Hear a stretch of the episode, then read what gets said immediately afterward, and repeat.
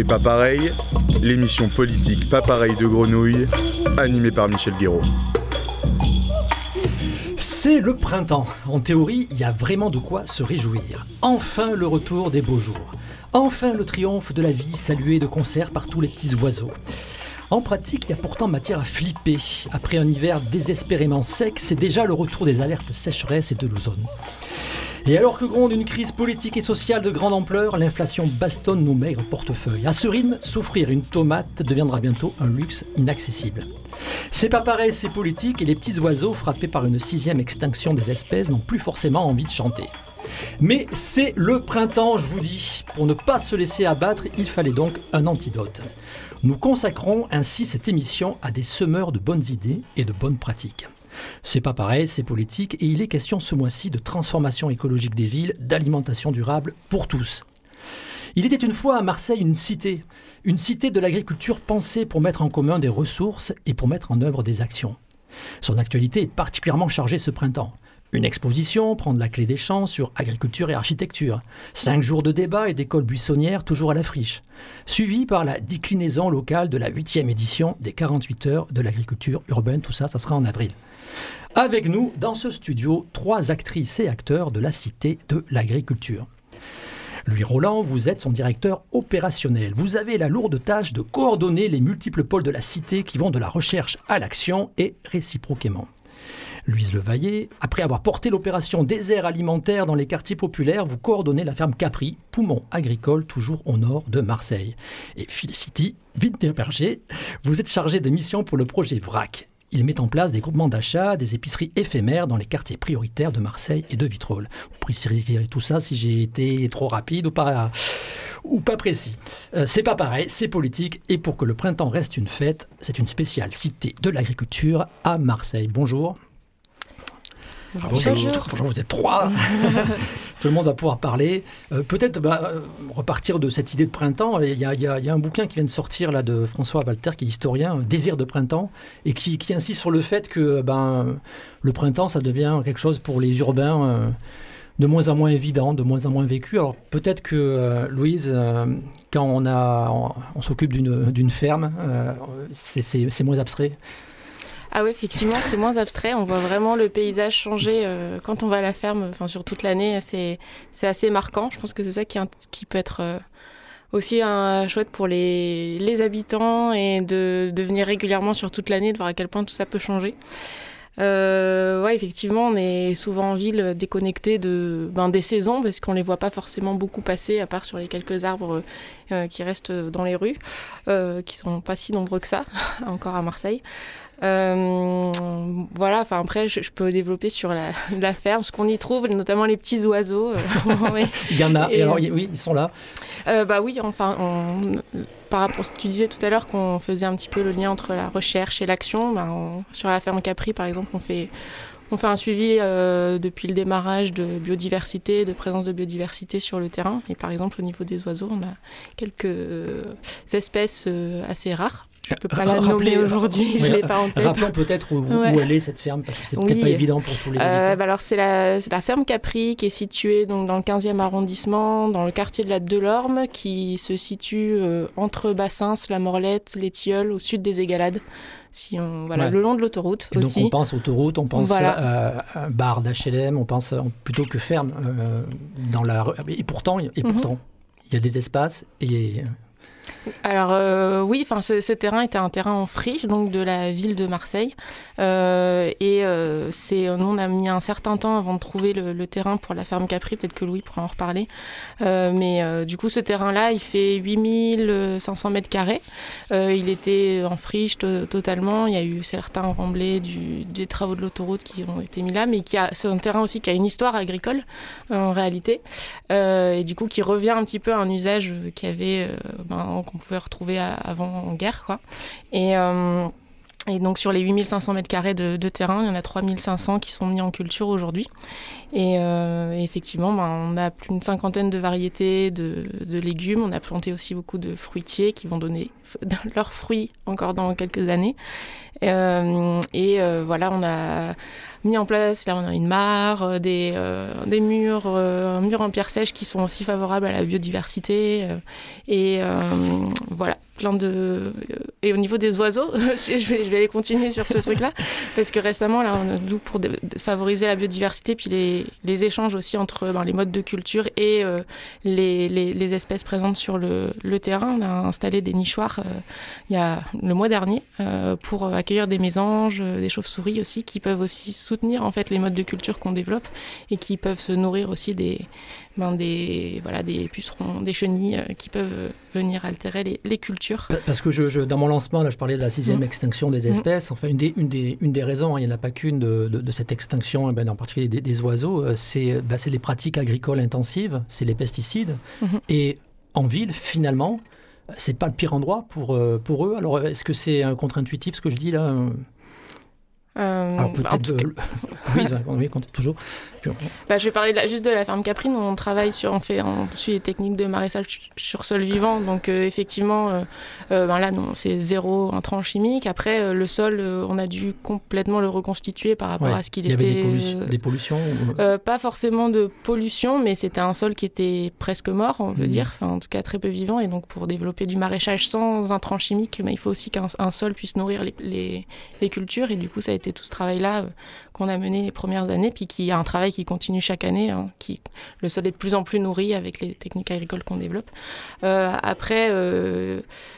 termes de pollution au niveau de Marseille, il y a aussi beaucoup de lieux où on ne peut pas cultiver la terre parce qu'il y a des pollutions assez fortes, le long du ruisseau des Égalades notamment. Et du coup, qui implique de l'industrie. Voilà, résidus de l'industrie et qui du coup font que dans certains secteurs, on ne peut que cultiver dans des bacs hors sol. Voilà. Louis, les urbains, ils sont déconnectés des saisons. Est-ce que la cité de l'agriculture, une de ses raisons nombreuses, on va en parler, raison d'être, c'est peut-être de recréer un lien avec ces enjeux-là. Oui, c'est vrai que, c'est assez intuitif, mais c'est vrai que du fait d'avoir une population de plus en plus urbaine au niveau mondial et a fortiori ici. À Marseille, on s'est trouvé de plus en plus déconnecté de la nature, des autres espèces vivantes, du vivant en général, et de notre alimentation également. Après, à Marseille, je trouve qu'on a quand même une chance qui est celle d'avoir une ville qui est quand même très proche de la nature. Ça, c'est quand même une richesse qu'il faut préserver. On doit être la seule ville de France, c'est sûr, d'Europe peut-être, à avoir un parc national à quelques kilomètres de nous. Donc c'est quand même une richesse. Après, c'est plutôt une reconnexion mentale dont il s'agit de parler aujourd'hui et qu'il faut effectuer parce qu'on est quand même de plus en plus loin des saisons. Bon, les saisons sont un peu détraquées aussi, il faut dire que c'est de plus en plus dur de s'y retrouver. Il n'y a plus de saison, c'est un vieux dicton populaire mais qui est assez vrai, je trouve, et dont on va de plus en plus se rendre compte aujourd'hui. Donc il y a un vrai enjeu et c'est une des missions de la cité, oui, que de reconnecter au vivant et de reconnecter à l'alimentation et à la nature, au monde rural. Après, Marseille a une tradition maraîchère depuis toujours. On a justement la chance d'être dans une ville où, certes, on allait très loin, certes, il y a eu des problèmes d'urbanisation majeurs, énormément de terres artificialisées dans ces dernières années. Mais voilà, il reste du foncier disponible, il reste des poches, des réservoirs de biodiversité, des espaces de nature, des espaces d'agriculture. Et donc, du coup, go, quoi, allons-y. Je vous ai entendu dire en préparant cette émission rappeler que la ville, Marseille, était autosuffisante en production de fruits et de légumes dans les années 50. C'est quelque chose qu'on a complètement oublié, qui paraît assez improbable aujourd'hui. Ça paraît, très improbable. Bon, c'est un contexte qui était différent, dans lequel il y avait aussi moins d'urbanisation, moins d'habitants, habitantes, donc des besoins qui étaient moindres. Mais oui, il y avait Marseille était une vraie terre maraîchère, notamment le marché de Gros. À l'époque, il était à la plaine. Donc il y avait les salades de Sainte-Marthe tous les mercredis ou tous les jeudis qui arrivaient, et puis différentes. Tout le pourtour marseillais, tout le massif des Piémonts de l'Étoile, etc. Tout ça, c'était une zone agricole très forte, et donc on considère, et certains chercheurs ont dit et montré que la ville était autosuffisante en termes de production de fruits et légumes. C'est plus du tout le cas aujourd'hui. Aujourd'hui, il y a 90% de ce qui est consommé à l'échelle métropolitaine qui est importé. Et donc, il y a un vrai problème en termes de chaînes et de circuits sur cette... On a une forte production, mais pratiquement tout part, et parfois dans des échanges un peu absurdes où des légumes qui ont été produits dans les Bouches-du-Rhône partent à Rungis et puis reviennent par d'autres biais. Et donc c'est aussi tout ce système-là qu'on essaye d'interroger, de court-circuiter ou en tout cas de transformer. Alors c'est quoi cette cité de l'agriculture ? Je l'ai présentée rapidement, je ne sais pas si je l'ai présentée correctement. Moi j'ai retenu ce mélange de recherche-action, en fait, c'est-à-dire que c'est un lieu d'idées et un lieu de pratique en même temps. Alors maintenant, il faut toujours faire attention quand on dit « et en même temps », ça fait penser à 3 ans politique. Ah non. Pas forcément tricoté à l'heure actuelle. Ben non, mais c'est, en tout cas, vous l'avez bien décrit dans le démarrage, et c'est aussi ce nom de Cité de l'Agri, il vient de là. Donc c'est un nom qui peut sonner un peu institutionnel, mais qui... au démarrage, portait bien cette idée de dire un lieu ressource, un lieu qui vient fédérer, qui vient porter des projets et qui fédère autour de cet espace, comme on a des cités de l'architecture, des cités de la musique, des cités du design, de la mode, et sur quelque chose d'aussi essentiel que notre alimentation et donc notre agriculture. Il n'y avait pas de lieu dédié à ces questions. Et donc, c'est exactement ce que vous avez dit. C'est vraiment dans l'idée et la spécificité de ce projet, ce qui en fait la difficulté de sa conduite aussi et ce qui le rend parfois un peu illisible pour certaines personnes, c'est d'être à la fois dans le portage opérationnel de projets très concrets qui visent à expérimenter et puis même au-delà d'expérimenter, tester de nouvelles manières de produire, de consommer, et puis une réflexion plutôt... en tout cas, s'appuyer sur cette expérience-là pour ensuite transmettre à d'autres, pour faire émerger des situations de coopération entre différents acteurs du territoire et puis proposer toute une panoplie d'événements, de documentation aussi. Donc voilà, vraiment ces allers-retours permanents entre théorie et pratique et entre terrain et bureau, ou en tout cas réflexion intellectuelle, c'est vraiment le cœur et la spécificité de cette association. Alors un des fils conducteurs, c'est la transition écologique des villes, et puis d'une ville en particulier, celle où on est, Marseille. Et là on se dit, Marseille, c'est pas forcément l'endroit le plus évident pour ça, on a l'impression. Et pourtant il y a des espaces pour... la ville n'est pas si mal dotée que ça pour cette transition. Ou alors au contraire, on pense toujours à une ville saturée de voitures, une ville réticente à certaines pratiques, à certaines transitions qui ont déjà eu lieu dans d'autres villes. Pour autant, elle a des atouts, cette ville de Marseille, pour aller dans ce sens. Je pense que nous, on se dit que oui, sinon on ne serait pas là. Mais... on entend beaucoup je pense que les années de godinisme, et il y a eu un vrai... il y a eu de gros problèmes dans cette ville et un vrai abandon, en tout cas de la part des pouvoirs publics, mais qui a aussi permis à énormément d'initiatives citoyennes et de la société civile de se constituer, du fait qu'il y avait un vrai manque de prise en charge, en tout cas par les politiques publiques locales, des questions de transition écologique, des questions de transport, de logement, a fortiori d'agriculture et d'alimentation, même si ça c'était plus général sur le territoire français. Et du coup, moi je trouve que toutes ces initiatives qui existent, elles sont hyper riches. C'est aussi dans la diversité des initiatives qu'on va réussir à apporter cette transformation. Moi, je crois beaucoup au fait que ça va venir de toutes ces petites initiatives et qu'il n'y a pas besoin d'un pilotage à la dure. Donc c'est... Oui, il y a des atouts, et sur les questions de transition agricole et alimentaire, un des principaux atouts, c'est que la ville a encore beaucoup de fonciers disponibles en pleine terre, beaucoup d'endroits, c'est une ville très étendue, contrairement à d'autres métropoles françaises, et donc ça, c'est un vrai atout, des conditions climatiques qui, certes, vont changer, mais sont encore très favorables à la mise en culture, et puis tout cet écosystème d'acteurs qui s'est constitué au fil des ans. Donc oui, on y croit, et c'est un peu ce qui est dit, c'est de se dire on part de loin, mais du coup on va aller très très vite aussi, on va passer le bon pour rattraper tout le monde, voire dépasser tout le monde. Alors la cité, c'était 2015, je crois, la naissance de l'asso. Alors peut-être, je crois que ça a été gradué 2017, il me semble, plus concrètement avec des financements, et donc c'est pas si vieux que ça, et... Crise de croissance, en fait. Je sais pas, faut parler de crise d'ailleurs, mais croissance quand même. Vous êtes une vingtaine aujourd'hui, alors pas forcément salariés, mais chargés de mission, salariés. C'est ça l'échelle ? Ouais, c'est ça, c'est une vingtaine de personnes. Il y a, ça change toujours un peu, mais 17 salariés actuellement. Et on est une équipe de 23-24 personnes avec aussi des volontaires en service civique, des stagiaires qui renforcent l'équipe au quotidien.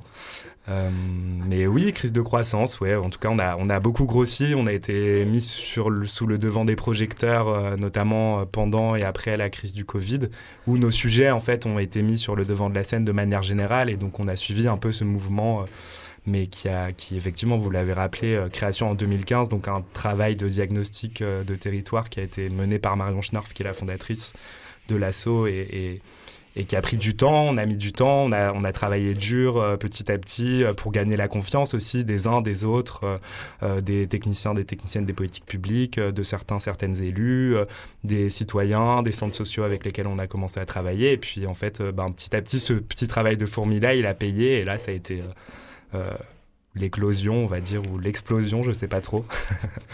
Et qui fait qu'aujourd'hui, ouais. Puis le besoin de... En fait, on est sur des projets qui nécessitent beaucoup de temps humain. Et donc, c'est pour ça que principalement, la plupart de nos dépenses, c'est des moyens humains. Et c'est donc payer les personnes qui travaillent sur le terrain au quotidien. Et pour ça, il y a besoin de toujours plus de moyens. Donc, voilà. Alors des projets, il y en a beaucoup, on ne pourra pas tous les citer, on va parler au moins d'un projet, si ce n'est plus, Félicité, puisque vous en êtes la coordinatrice, c'est VRAC, VRAC qui est un projet national, mais qui est décliné à l'échelle marseillaise et donc articulé avec la Cité de l'agriculture. Alors de quoi s'agit-il ? Tout à fait, donc VRAC c'est un acronyme qui veut dire Brin Réseau d'Achats en Commun, un projet qui a été initié à Lyon en 2013, donc on va fêter les 10 ans de l'association cette année, et le projet VRAC part de l'idée de se dire pour mieux consommer, pour choisir notre alimentation et avoir accès à des produits de qualité, pourquoi on ne se rassemblerait pas pour faire nos achats en commun ? Et donc ça a donné lieu à la création de groupements d'achats, en majorité dans les quartiers prioritaires, mais aussi des antennes en France qui développent VRAC dans la ruralité et également dans des VRAC unives. Et donc, l'idée, c'est de faire des groupements d'achats avec les habitants des quartiers pour avoir accès à des produits de qualité, donc des produits qui soient bio, des produits qui sont locaux, achetés en circuit court, et pour aussi permettre de rémunérer dignement les producteurs et toutes les personnes qui font notre alimentation. Alors là, justement, on parle de bio et tout à l'heure dans le lancement, j'évoquais l'inflation galopante. Le bio est en crise complètement avec des fermetures de magasins, avec des décrochages, des chiffres d'affaires de tous ceux qui sont sur ce secteur. Et ça renforce cette idée avec une inflation qui touche particulièrement les produits frais et particulièrement les légumes et les fruits. Cette idée que le bio, c'est un luxe, ça serait plus que jamais... Et là, j'imagine que VRAC s'inscrit en faux. Le bio, c'est pas une histoire de bobo. Tout à fait, oui. C'est vraiment l'idée de VRAC de rendre accessible le bio à des habitants en quartier prioritaire. Et...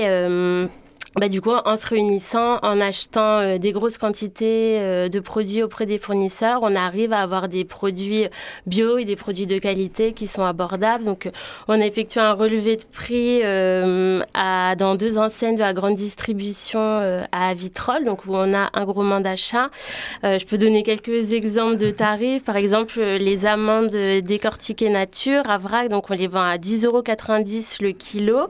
Dans la grande distribution, donc dans un magasin, elles étaient jusqu'à 34,80 € le kilo. Et les moins chères, elles étaient à 12,25 €, mais ce n'est pas des références bio. Donc, on voit quand même que le bio, grâce à VRAC, peut être tout à fait accessible. Et c'est le cas sur l'ensemble des produits VRAC. On est vraiment inférieur au prix pratiqué dans la grande distribution et dans les enseignes bio.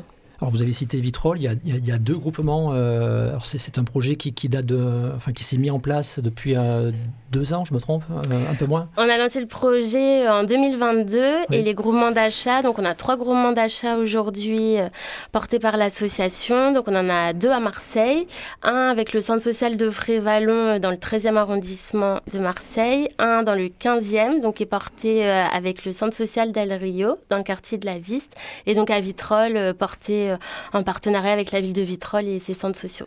Et c'est quoi la réaction des habitants ? Alors, vous gérez quoi ? Plutôt trop de demandes et difficultés à y répondre, ou alors la nécessité de séduire un peu les gens, de leur expliquer que c'est pour eux aussi, que c'est pas forcément plus cher. C'est quoi qui prédomine plutôt ça ? Non, mais un très bon accueil, je dirais, de VRAC au moment du lancement du projet et avant de lancer les groupements d'achat. Du coup, on a tenu des stands VRAC dans les différents quartiers où on allait s'implanter pour avoir les retours des habitants, construire avec eux le catalogue de produits, parce que ça, c'est une dimension importante du projet VRAC. C'est un projet dans lequel les adhérents s'impliquent pour choisir aussi les produits qu'ils souhaiteraient trouver au catalogue. Et on a vraiment eu des retours de souhait de s'alimenter avec des produits de qualité, des produits naturels, c'est ce qui revient beaucoup, et de trouver pour certains quartiers plus que d'autres vraiment une offre existante dans le quartier, parce qu'il y a des quartiers du coup où il n'y a pas du tout de commerce, donc les personnes doivent trouver des solutions pour se déplacer, pour se rendre dans la grande distribution. Donc on a plutôt un bon accueil des habitants des quartiers. Aujourd'hui on a 130 adhérents, donc depuis le lancement en octobre, c'est quand même des signes positifs, on va dire, et encourageants pour le projet. On est en mars. Voilà. De l'année suivante. Louise Levayer, la ferme Capri, elle est dans les quartiers nord. Là aussi, il y a une problématique sociale forte dans le territoire dans laquelle vous voulez vous inscrire. Enfin, il ne s'agit pas de se déconnecter de ça, au contraire. Oui, au contraire, si la ferme se situe dans le 15e arrondissement et dans les quartiers nord, c'est pas non plus par hasard. Nous, on a une dimension aussi à la Cité de l'agriculture qui est que la transition écologique, elle doit être pour tous et toutes, et que du coup, elle peut pas se faire sans une partie de la population, et que ça doit pas être un privilège aussi, soit de centre-ville, soit de porte-monnaie. Donc c'est aussi pour ça qu'on est dans ces quartiers-là, et l'idée, c'est de faire une production qui soit à destination des habitants à proximité, donc on s'adresse aux habitants des quartiers que j'ai cités précédemment principalement, donc on est au sein des Castors de Servières, mais tout autour, voilà, il y a Bassens, les Tilleuls, la Morlette, en particulier Saint-Joseph, le Castella, donc voilà, c'est principalement vers ces quartiers-là, ces acteurs-là, ces habitants qu'on travaille, que ce soit pour la production de légumes, et que pour tout le volet plus animation aussi, parce qu'on fait de l'accueil de groupes sur Capri, donc pour des ateliers, pour des visites, pour passer un temps à la ferme tout simplement, pour parler des enjeux de biodiversité, de culture, d'alimentation, de ce qu'on mange, enfin il y a tous ces enjeux-là, et du coup on travaille beaucoup avec des centres sociaux, des écoles, après il y a des centres sociaux, des associations qui peuvent venir aussi d'autres quartiers, plus à distance, mais c'est vrai qu'on travaille principalement avec les quartiers à proximité pour l'instant. Alors tout le monde peut venir le mercredi, j'y suis allée, j'étais la semaine dernière, je suis venue, j'ai été accueillie par Isaac, le maraîcher, à partir de 10h, c'est ça, toute la journée je crois, enfin ça dépend, les horaires ça change selon les périodes. Ouais, tous les mercredis sont donc ces fermes ouvertes, et là on vient de passer aux horaires de printemps oui. on y est. Donc c'est de 10h à 18h avec une vente de légumes sur place en direct de 16h à 18h. C'est possible de venir aussi bénévoler le matin, vous pouvez aider le matin. Et donc là, l'idée du bénévolat, c'est de mettre la main à la terre, aussi d'être formé, accompagné. Enfin, c'est forcément les personnes qui viennent, elles nous aident, mais elles viennent aussi pour apprendre. Donc c'est un peu un échange de ce point de vue-là. Puis on fait un petit repas partagé le midi après, tous ensemble. Et aussi sur la question de la vente des légumes, on vient de lancer hier, c'est notre grosse actu, je dirais. Scoop pour les auditeurs de Radio Grenouille. Ouais, c'était la première, la première sortie de l'épicerie mobile. D'accord. Parce que c'est vrai que là, on est dans une ferme, donc au cœur des Castors de Servières. Donc j'ai présenté le lieu géographique, mais c'est un lieu où il n'y a pas forcément une mobilité facile non plus pour les habitants. Il y a l'autoroute qui est une grande barrière aussi, la voie ferrée, enfin transport tout ça. En commun, pas très proche. Voilà, tout ça n'est pas évident non plus pour se rendre directement sur la ferme. Donc à partir de là, on a identifié depuis assez longtemps que c'était un besoin, et aussi un récit des habitants qu'avant il y avait soit des magasins de légumes, soit des camions qui venaient vendre aussi au cœur des quartiers, ce qu'il n'y a plus, et les commerces disparaissent aussi pas mal dans ces secteurs, dans ces quartiers.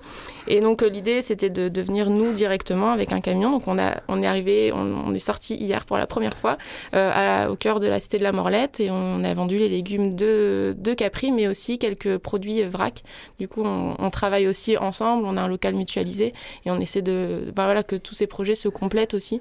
Et c'était la première sortie, ça s'est très bien passé. C'est pas rien. Alors, c'est une épicerie mobile, donc c'est un camion. Alors, c'est quoi ? Il y a une régularité. Alors, peut-être que vous allez monter aussi en puissance étape par étape. Pour l'instant, c'est ponctuel. Il va y avoir des rendez-vous. Vous allez communiquer avec une régularité dans les apparitions de l'épicerie. Enfin, c'est quoi l'idée un petit peu au départ ? Là, c'était le premier test, donc on voit comment ça fonctionne, le temps que ça mène. Mais en fait, l'idée, c'est de passer au moins une fois par mois dans les quartiers. Je continue toujours dans les quartiers proches pour l'instant. Et aussi, c'est aussi de faire connaître la ferme, parce que pour l'instant, tout le monde ne la connaît pas encore beaucoup, on s'en rend compte. Et donc, de passer une fois par mois, ça fait un point à la fois de vente, mais aussi de convivialité, de rencontres. On installe les petites tables, etc. Et puis, les gens que ça intéresse, les légumes, après, ils peuvent se rendre à Capri aussi tous les mercredis en plus s'ils peuvent pas attendre le passage de l'épicerie. Oui. Mais voilà, c'est parce qu'il y a des freins quand même. Enfin, on connaît on parlait tout à l'heure rapidement de l'exposition portée par la Cité de l'agriculture sur agriculture et architecture. Enfin, l'agriculture, ça touche aussi l'urbanisme, en ville encore plus, et on les connaît, ces quartiers, on connaît leurs problématiques, les transports en commun insuffisants, et aussi l'isolement finalement de certaines cités, les unes par rapport aux autres. Les gens se déplacent pas forcément beaucoup. Enfin, il y a des obstacles à franchir pour aller vers les gens. Ouais. Et j'imagine que vous êtes confronté à ça vous aussi. Oui, tout à fait. Après, ça, c'est quelque chose qu'on constate, et c'est vrai que c'est beaucoup lié à l'endroit où on est par rapport à tous ces axes. Enfin, il faut passer des bretelles d'autoroute pour passer d'un quartier à l'autre. Enfin, c'est vraiment pas forcément évident, à pied en tout cas. Donc, les gens ont tendance beaucoup à se déplacer en voiture aussi, et dans les points de bus, il y a quand même, là, on peut accéder quand même en bus assez facilement dans les secteurs où on est. Mais bon, il y a plein de freins divers. Enfin, c'est sûr que nous, on est sur les questions d'alimentation. C'est quelque chose de central. Tout le monde s'alimente, tout le monde se nourrit tous les jours. Mais il y a aussi plein d'autres problématiques qui sont très fortes dans ces quartiers, que ce soit les questions de logement, de pauvreté en général, et qui touchent du coup pas seulement les questions alimentaires, mais où l'alimentation est souvent une variable d'ajustement aussi. Et du coup, on va vraiment vers le moins cher pour pouvoir se nourrir au quotidien. Et c'est vrai que payer un peu plus cher son alimentation, même pour de la qualité, même si les gens y portent beaucoup d'importance, c'est pas toujours possible. Donc c'est aussi pour ça qu'on essaye de faire des légumes à prix accessible. Dans ce cadre-là, mais voilà, il y a aussi d'autres problèmes de violence. Là, on est à la Morlette, il y a un arrêté de péril en ce moment dans la cité. Enfin voilà, il y a plein d'autres problématiques qui s'additionnent et sur lesquelles nous on n'a pas forcément. Enfin voilà, mais en même temps, le fait de venir dans les quartiers aussi, on essaie de créer un lieu de vie, que ce soit à la fois sur Capri, qui soit un lieu que les personnes peuvent s'approprier, où ils peuvent organiser aussi des rencontres, se retrouver, pique-niquer, etc. Et puis nous aussi, quand on vient avec l'épicerie, essayer de créer ce lieu où on peut s'asseoir, discuter. Voilà. Et c'est ça qui est aussi valorisé là, avec les assos avec lesquels on travaille. Louis Roland, l'accès à l'alimentation durable, c'est un sport de combat, comme disait un fameux sociologue à propos d'autre chose. Ouais, je pense que oui, on peut dire que c'est un sport de combat. Enfin, Louise le disait très bien, mais c'est en fait les freins à l'accessibilité, ils sont économiques d'abord, mais il y a aussi plein d'autres freins à l'accessibilité qui sont aussi d'ordre géographique, qui sont d'ordre symbolique. Enfin voilà, c'est quelque chose d'hyper complexe et qui, c'est marrant parce qu'on avait un temps d'équipe aussi là-dessus lundi où on s'interroge beaucoup sur qu'est-ce que ça veut dire l'accessibilité, qui est maintenant devenue aussi une sorte de mot d'ordre de l'action publique et qui finance des projets en lien avec ça, et du coup on s'interrogeait aussi sur d'autres pistes de solutions, ou en tout cas de comment est-ce qu'on peut aussi repolitiser les questions alimentaires et travailler notamment un projet qui s'appelle la sécurité sociale de l'alimentation, donc qui reprend les principes de la sécurité sociale pour les appliquer à l'alimentation. On va en parler. C'est pas pareil, l'émission politique Pas pareil de Grenouille, animé par Michel Guéraud. Alors, une tradition de l'émission, c'est une chanson choisie par les invités, et vous avez choisi, parce qu'on est à Marseille, en bande organisée, mais version agricole. Viens les goûter, Roi d'Espagne, légumes bio, bien sûr c'est du quartier, l'oseille on calcule, c'est du Prado, on est pro, la confiance, maraîcher tu as trop la confiance, Les mascouchettes et coches bêtées dans mon terreau dispense. Tu veux nous faire la guerre? Je vais t'écraser. Ça prend tes radis, ça prend tes céleris, ça prend ta teuté. Le téléphone bip, faut tout préparer, oh. C'est marché mémé, allez. Ça m'a rassé bébé. Wesh ouais, alors ma race, voilà. Tant qui ou quoi? Grimpe dans la remorque, je fais 0 à 20 en 1h03. Tractorisé, y'a assez d'essence. On se croit, c'est sûr, tu es devenu fermier. J'ai passé la bague à Chiquipoule, 2 ans après je l'ai liquidé.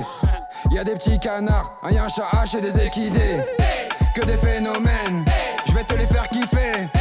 On fout le feu nous-mêmes, à Marseille bébé. Un droit d'être dehors, y'a des minots dans le décor. Biquet bière sur la canne bière, chic pécor sur le vieux port. Mis à mort, c'est les fermes du sud, c'est les fermes du nord. Nique Leclerc et leur bio de mer, nique Bayer qui chimique la terre.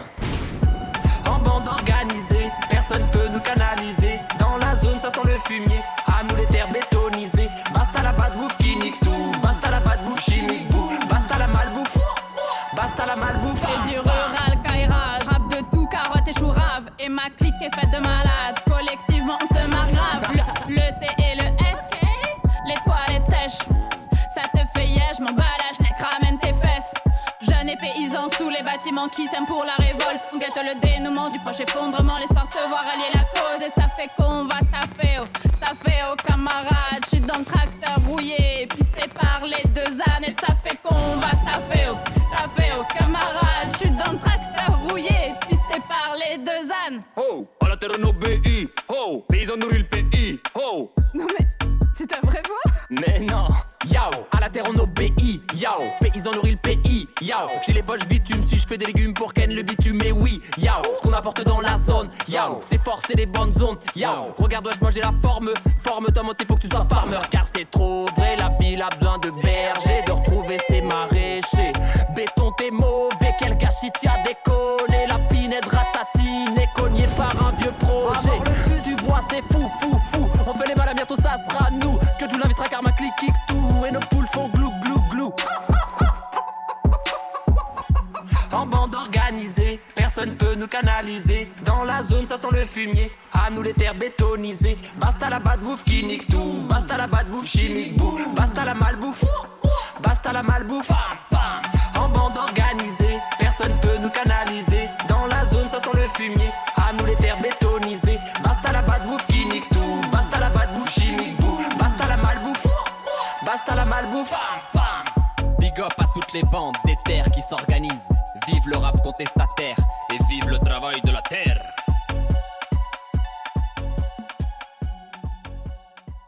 C'est pas pareil, c'est politique et c'est une spéciale cité de l'agriculture. Alors on parlait de la sécurité sociale de l'alimentation. Qu'est-ce donc ? Alors la sécurité sociale de l'alimentation, c'est une idée qui a été lancée, il me semble, par le réseau Salaria et Agrista, donc agronome et vétérinaire sans frontières. C'est vétérinaire sans frontières. En fait, l'idée c'est de...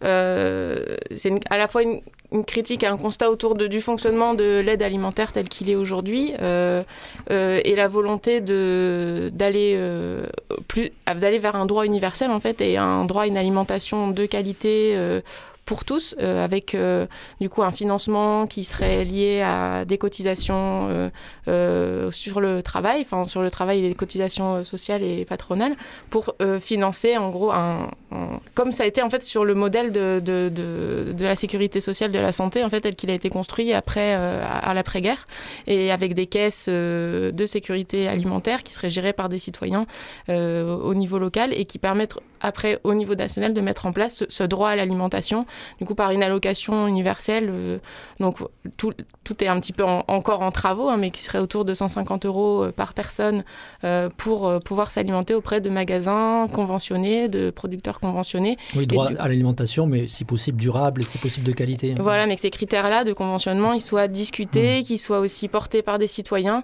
et qu'ils soient le fruit aussi d'une repolitisation en fait de l'alimentation, de voir comment est-ce qu'on veut s'alimenter présenter, avec quoi et qu'est-ce que ça implique, parce que c'est un choix éminemment politique. Alors là, on est sur un sujet pour le coup vraiment national. Ouais.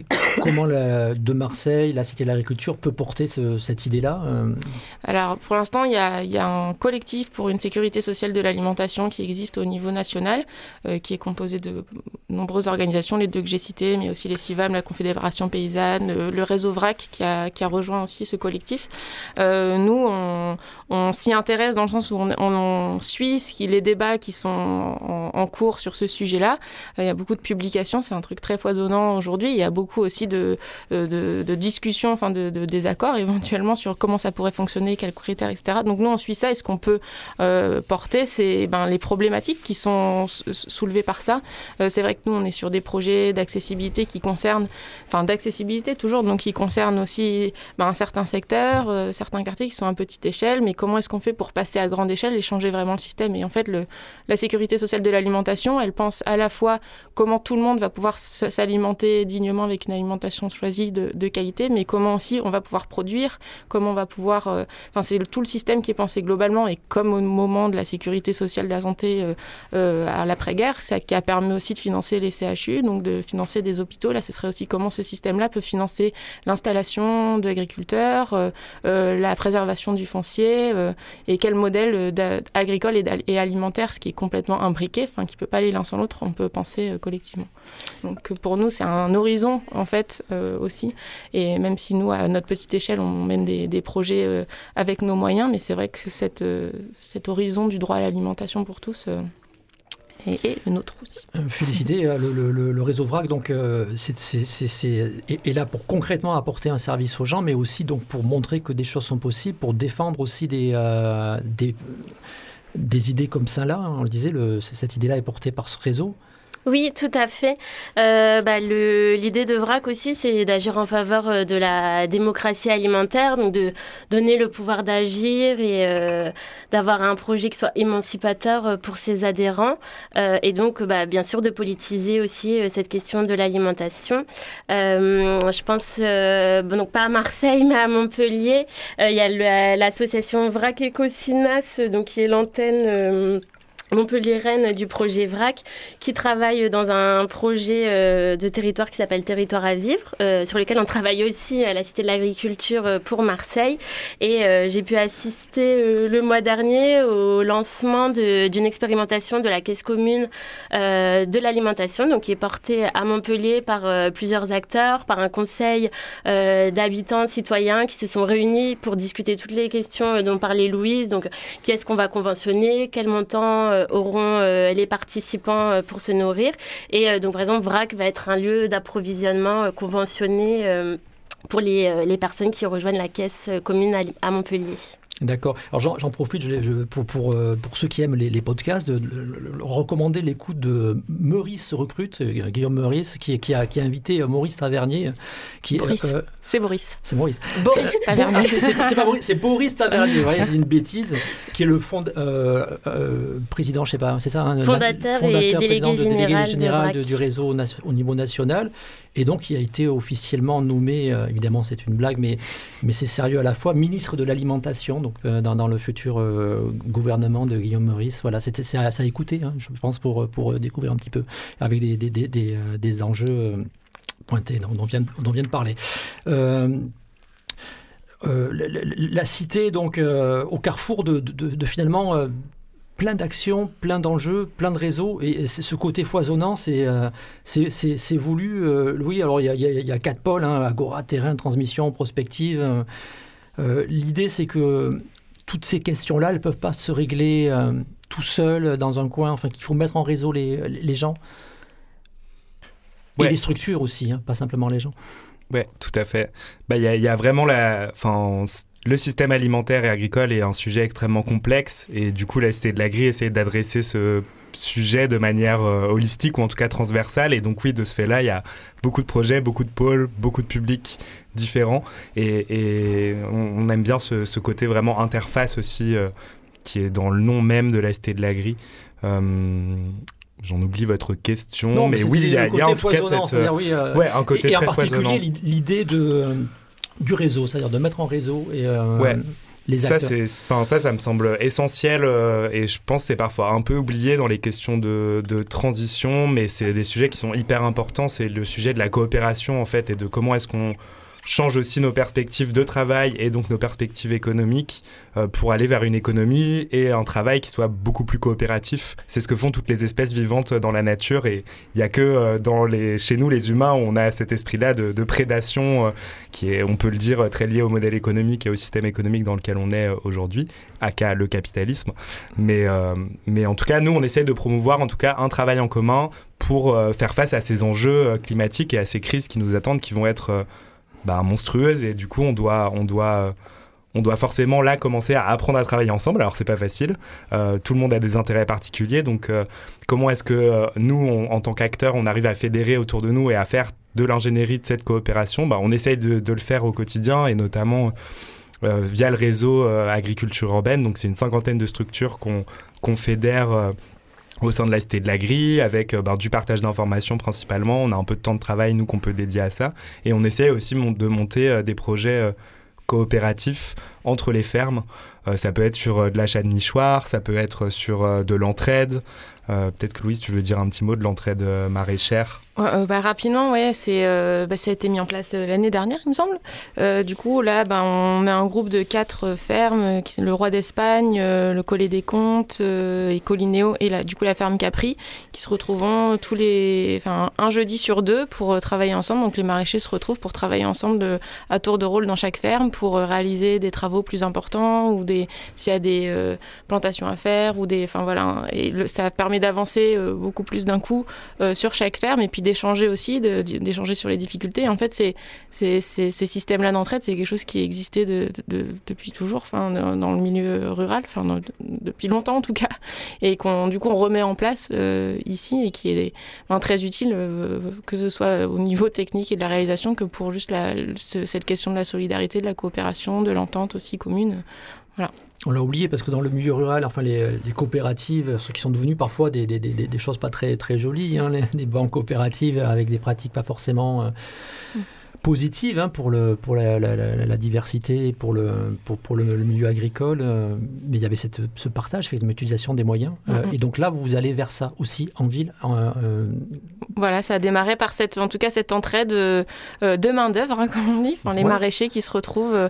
Et c'est vrai qu'on pourrait aller aussi vers d'autres choses. On y réfléchit sur d'autres types de mutualisation aussi, en termes d'outils techniques. Là, on va aussi vers vers une entraide pédagogique aussi, parce que nos fermes qui sont souvent en milieu urbain combinent à la fois un rôle de production, mais aussi d'accueil, de sensibilisation. Et on est en train de mettre en place aussi cette coopération et cette entraide sur le volet pédagogique. Et voilà, il y aura peut-être d'autres de transport, à voir. C'est des choses qui se construisent aussi avec le réseau. Alors on parle des fermes, mais il y a aussi les jardins, c'est ça? Est-ce que ça s'articule? Comment vous regardez ça? Est-ce que la cité est aussi impliquée dans cet enjeu-là et peut-être le présenter, dire de quoi il s'agit? Oui, les jardins, une partie des jardins marseillais font partie du réseau agriculture urbaine parce que nous, on a voulu les inclure et il y a parfois des distinctions qui sont faites et auxquelles on est beaucoup ramené d'une agriculture urbaine professionnelle qui s'opposerait à une agriculture urbaine bénévole, de petites productions sur un bout de lopin de terre, quoi. Mais pour nous, ces deux dimensions-là, elles sont compatibles. Donc après, c'est comment on trouve les outils et comment on crée des alliances entre nous, entre les jardins partagés. Mais par exemple, on a monté un projet là récemment qui est aussi un projet de coopération autour de l'accessibilité de 4 fermes urbaines. Donc il y a le Talus, la ferme Capri et un jardin partagé de terre d'entraide et de partage, plus une ferme qui est un peu plus loin dans le périurbain de Graines de Soleil. Et du coup, on travaille ensemble sur comment est-ce qu'on rend accessible aussi nos fermes au-delà de juste les questions de mobilité, mais plutôt sur des enjeux de symbolique, de conditions d'accueil pour donner envie aux gens. Mais les jardins, il y en a beaucoup à Marseille. C'est une longue tradition, les jardins ouvriers. Maintenant, aujourd'hui, on a plutôt des jardins aussi qui viennent... qui sont plutôt de l'ordre des jardins partagés, donc qui sont avec des parcelles collectives. Mais les jardins sont essentiels. Pour nous, je pense à la Cité de l'Agri, on a vraiment cette idée de dire qu'il y a aussi ce travail-là de l'autoproduction qui est hyper important et qui peut vraiment venir favoriser la relocalisation de notre alimentation. par l'autoproduction. Donc on salue notamment Yazid Ben Daif de Terre Entraide et de Partage, avec qui on travaille de manière rapprochée et qui porte vraiment ce message-là de recréer des jardins dans tous les quartiers, et notamment les quartiers nord marseillais. Et c'est hyper important qu'il y ait des personnes comme ça aussi mobilisées pour travailler aussi ces questions de l'autoproduction, quoi.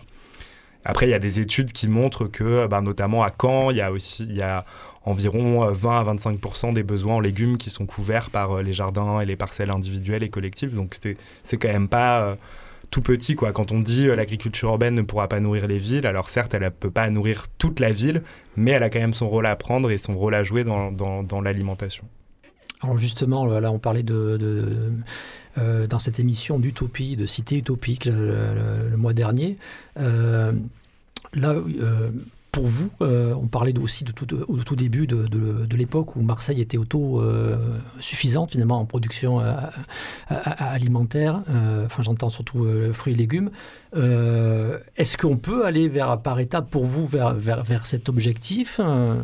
Est-ce que c'est visable ? Est-ce qu'on est très loin ? Est-ce que c'est un horizon souhaitable mais lointain ? Enfin voilà.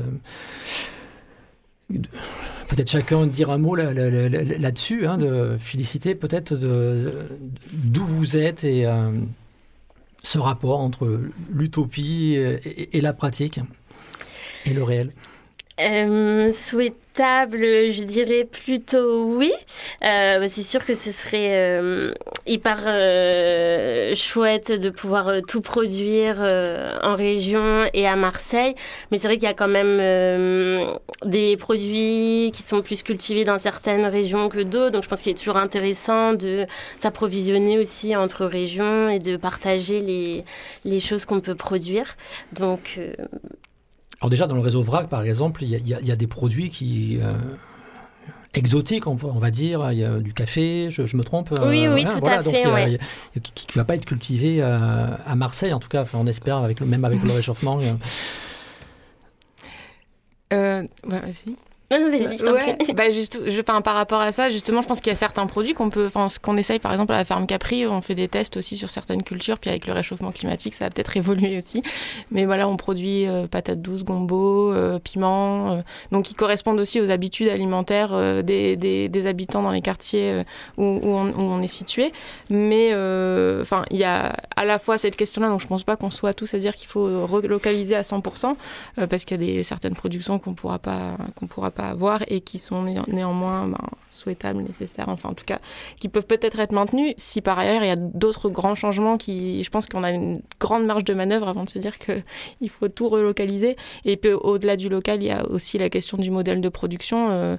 C'est aussi sur quelle parcelle, avec quelle main-d'œuvre, à quel prix, avec quel modèle est-ce que c'est maraîchage sur sol vivant, est-ce que ça préserve les ressources ou est-ce qu'au contraire ça les détruit ? C'est tout aussi important. Par exemple, à Capri, il n'y a pas de label bio.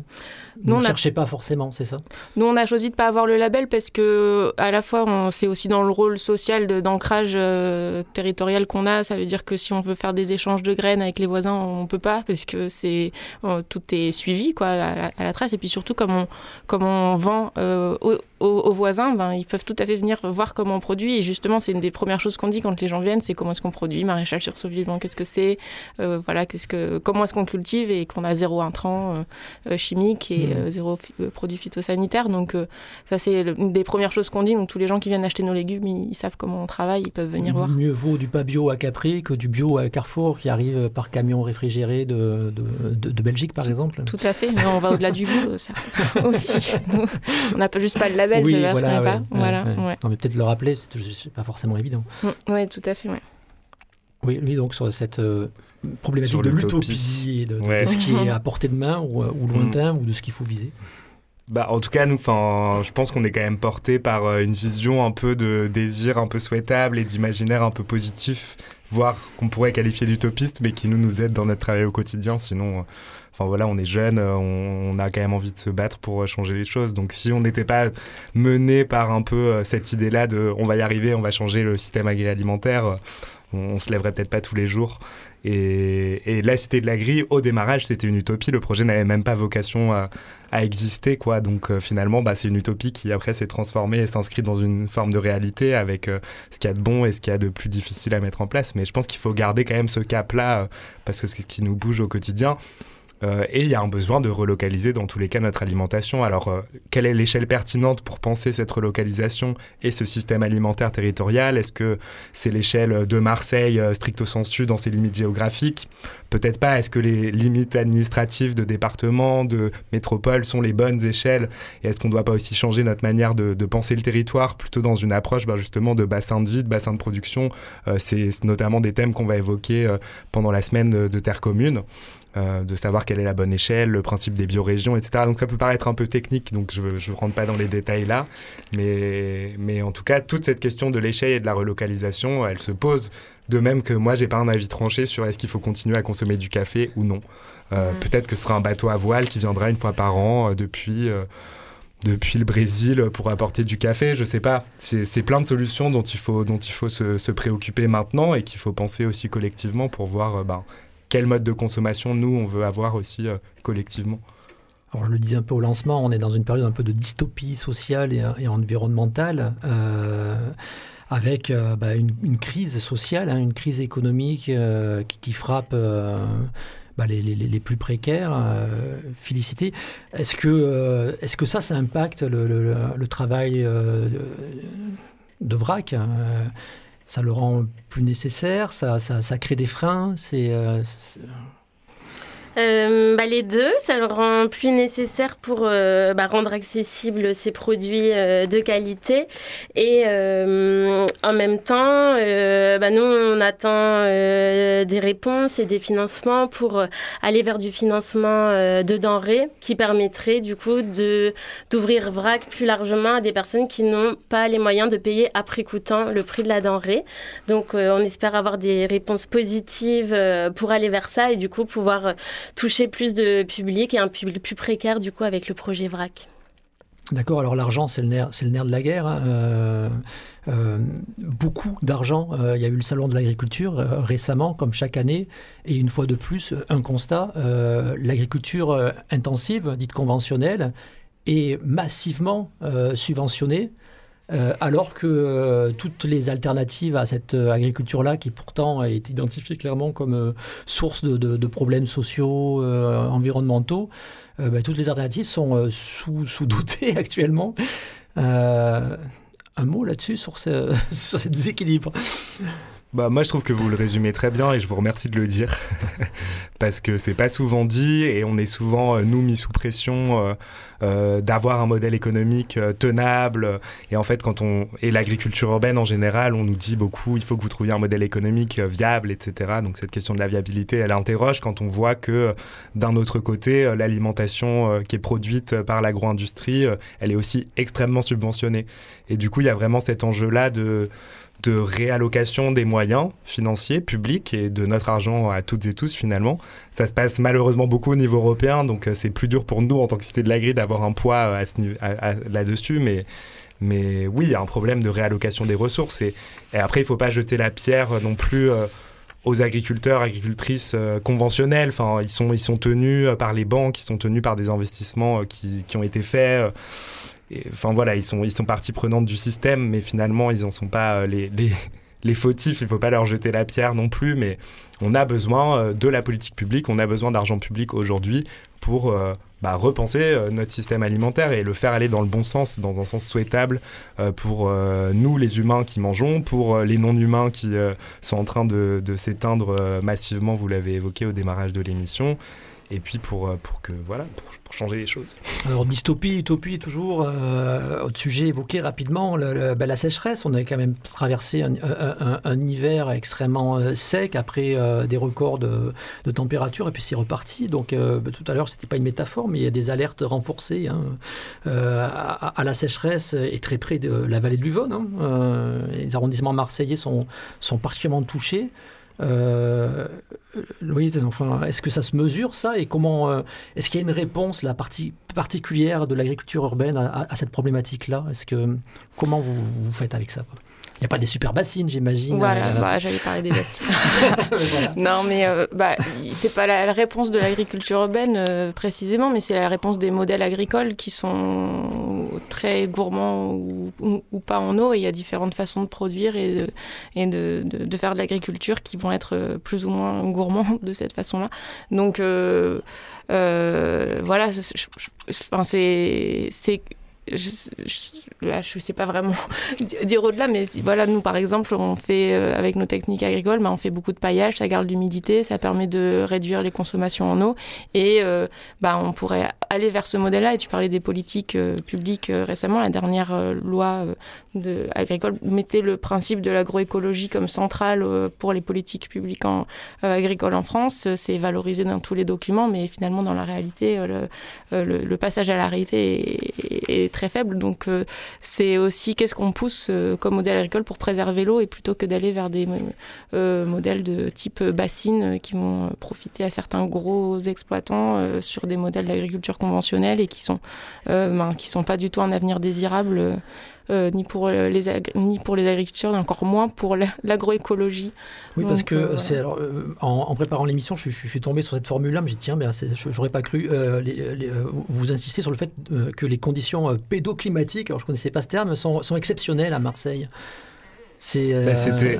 Ouais, après elles vont se dégrader, du coup c'est une expression qu'on utilise depuis 2019, mais c'était simplement pour dire que la culture, elle est possible par rapport à d'autres endroits en France pendant une très grande partie de l'année. Parce qu'à Marseille, on blague là-dessus, on dit c'est le Frioul, c'est un caillou, il fait trop chaud, enfin voilà, il y a cette représentation un petit peu, et là vous dites non, c'est quand même une terre d'agriculture. Oui, c'est tout ce qu'on appelle, c'est Jean-Noël Consalès qui sera là d'ailleurs, qui a beaucoup travaillé sur l'agriculture urbaine, qui est un chercheur mais qui est aussi un faiseur parce qu'il travaille beaucoup dans les jardins collectifs marseillais, et c'est le fameux terradou marseillais. Donc c'est toute cette terre, toute cette ceinture maraîchère là, on a une terre qui est très bonne, très fertile, et des conditions climatiques qui jusqu'à aujourd'hui permettent quand même de cultiver pendant une très très grande partie de l'année. Après voilà, la question de l'eau, je pense qu'elle va être très très problématique dès cet été, donc là on regarde pas vraiment là dans ce sens-là, mais je pense qu'il faudrait... Enfin, on le voit, il y a des mesures qui sont prises, mais la question des usages de l'eau, qui va être prioritaire? Est-ce que c'est l'agriculture? Est-ce que c'est l'industrie? Est-ce que c'est le consommateur? Enfin, c'est des questions qui vont devenir très importantes. Et justement, on se disait, c'est récemment, c'est encore un peu dans les cartons, on verra si on le fait, mais de monter un petit projet autour de l'eau et des techniques d'irrigation entre les agri-urbains marseillais. Ça pourrait être aussi une solution de se partager des pratiques, de faire des tests de culture nouveaux, et monter un petit projet coopératif avec l'INRA, ou je sais pas, à voir, mais ça nous intéresserait en tout cas. Alors on approche je crois, du terme de l'émission. On n'aura pas pu parler de toutes vos activités. J'ai cru comprendre aussi qu'il y avait un enjeu peut-être d'initiation pour l'installation pour les jeunes agriculteurs. Et on sait qu'il va y avoir beaucoup de départs à la retraite dans les campagnes, que le monde agricole classique est vieillissant, et en ville il y a beaucoup de jeunes qui ont envie d'aller vers ça, et là vous jouez un rôle aussi pour accompagner cette envie-là. Alors oui. Je dirais à deux niveaux. C'est vrai que, comme je disais, il y a pas mal de personnes qui peuvent venir sur la ferme parce qu'ils veulent, ils sont en reconversion, ils veulent se former, ils s'envisagent dans le futur. Ils voient ça comme une alternative de travail pour le futur. Donc, ils se forment en venant à Capri. On en était pas mal témoins. Et par ailleurs, on a un programme d'accompagnement de porteurs de projets en agriculture urbaine qui est porté à la Cité de l'agriculture avec Intermed. Et du coup, on accompagne ces porteurs de projets qui viennent se former pour la construction de leurs projets d'installation plutôt en agriculture urbaine. Alors plein de choses, on va pas pouvoir parler de tout. On l'a dit rapidement, mais Marion Schnorf, la fondatrice, directrice de la Cité de l'agriculture, c'est une femme, et on a l'impression qu'il y a beaucoup d'actrices dans cette histoire-là, de femmes à la Cité. Félicité, enfin voilà, c'est le cas. Beaucoup de femmes, oui. Et même dans les gourmands d'achat vrac, si je peux rebondir là-dessus, on a quasi que des femmes adhérentes. Allez, ça sera le mot de la fin, mais provisoire, puisqu'avec Grenouille, on retrouvera la Cité de l'agriculture en avril, on l'a dit, pour des débats. Merci à vous. Bye bye. Merci. Merci. Merci.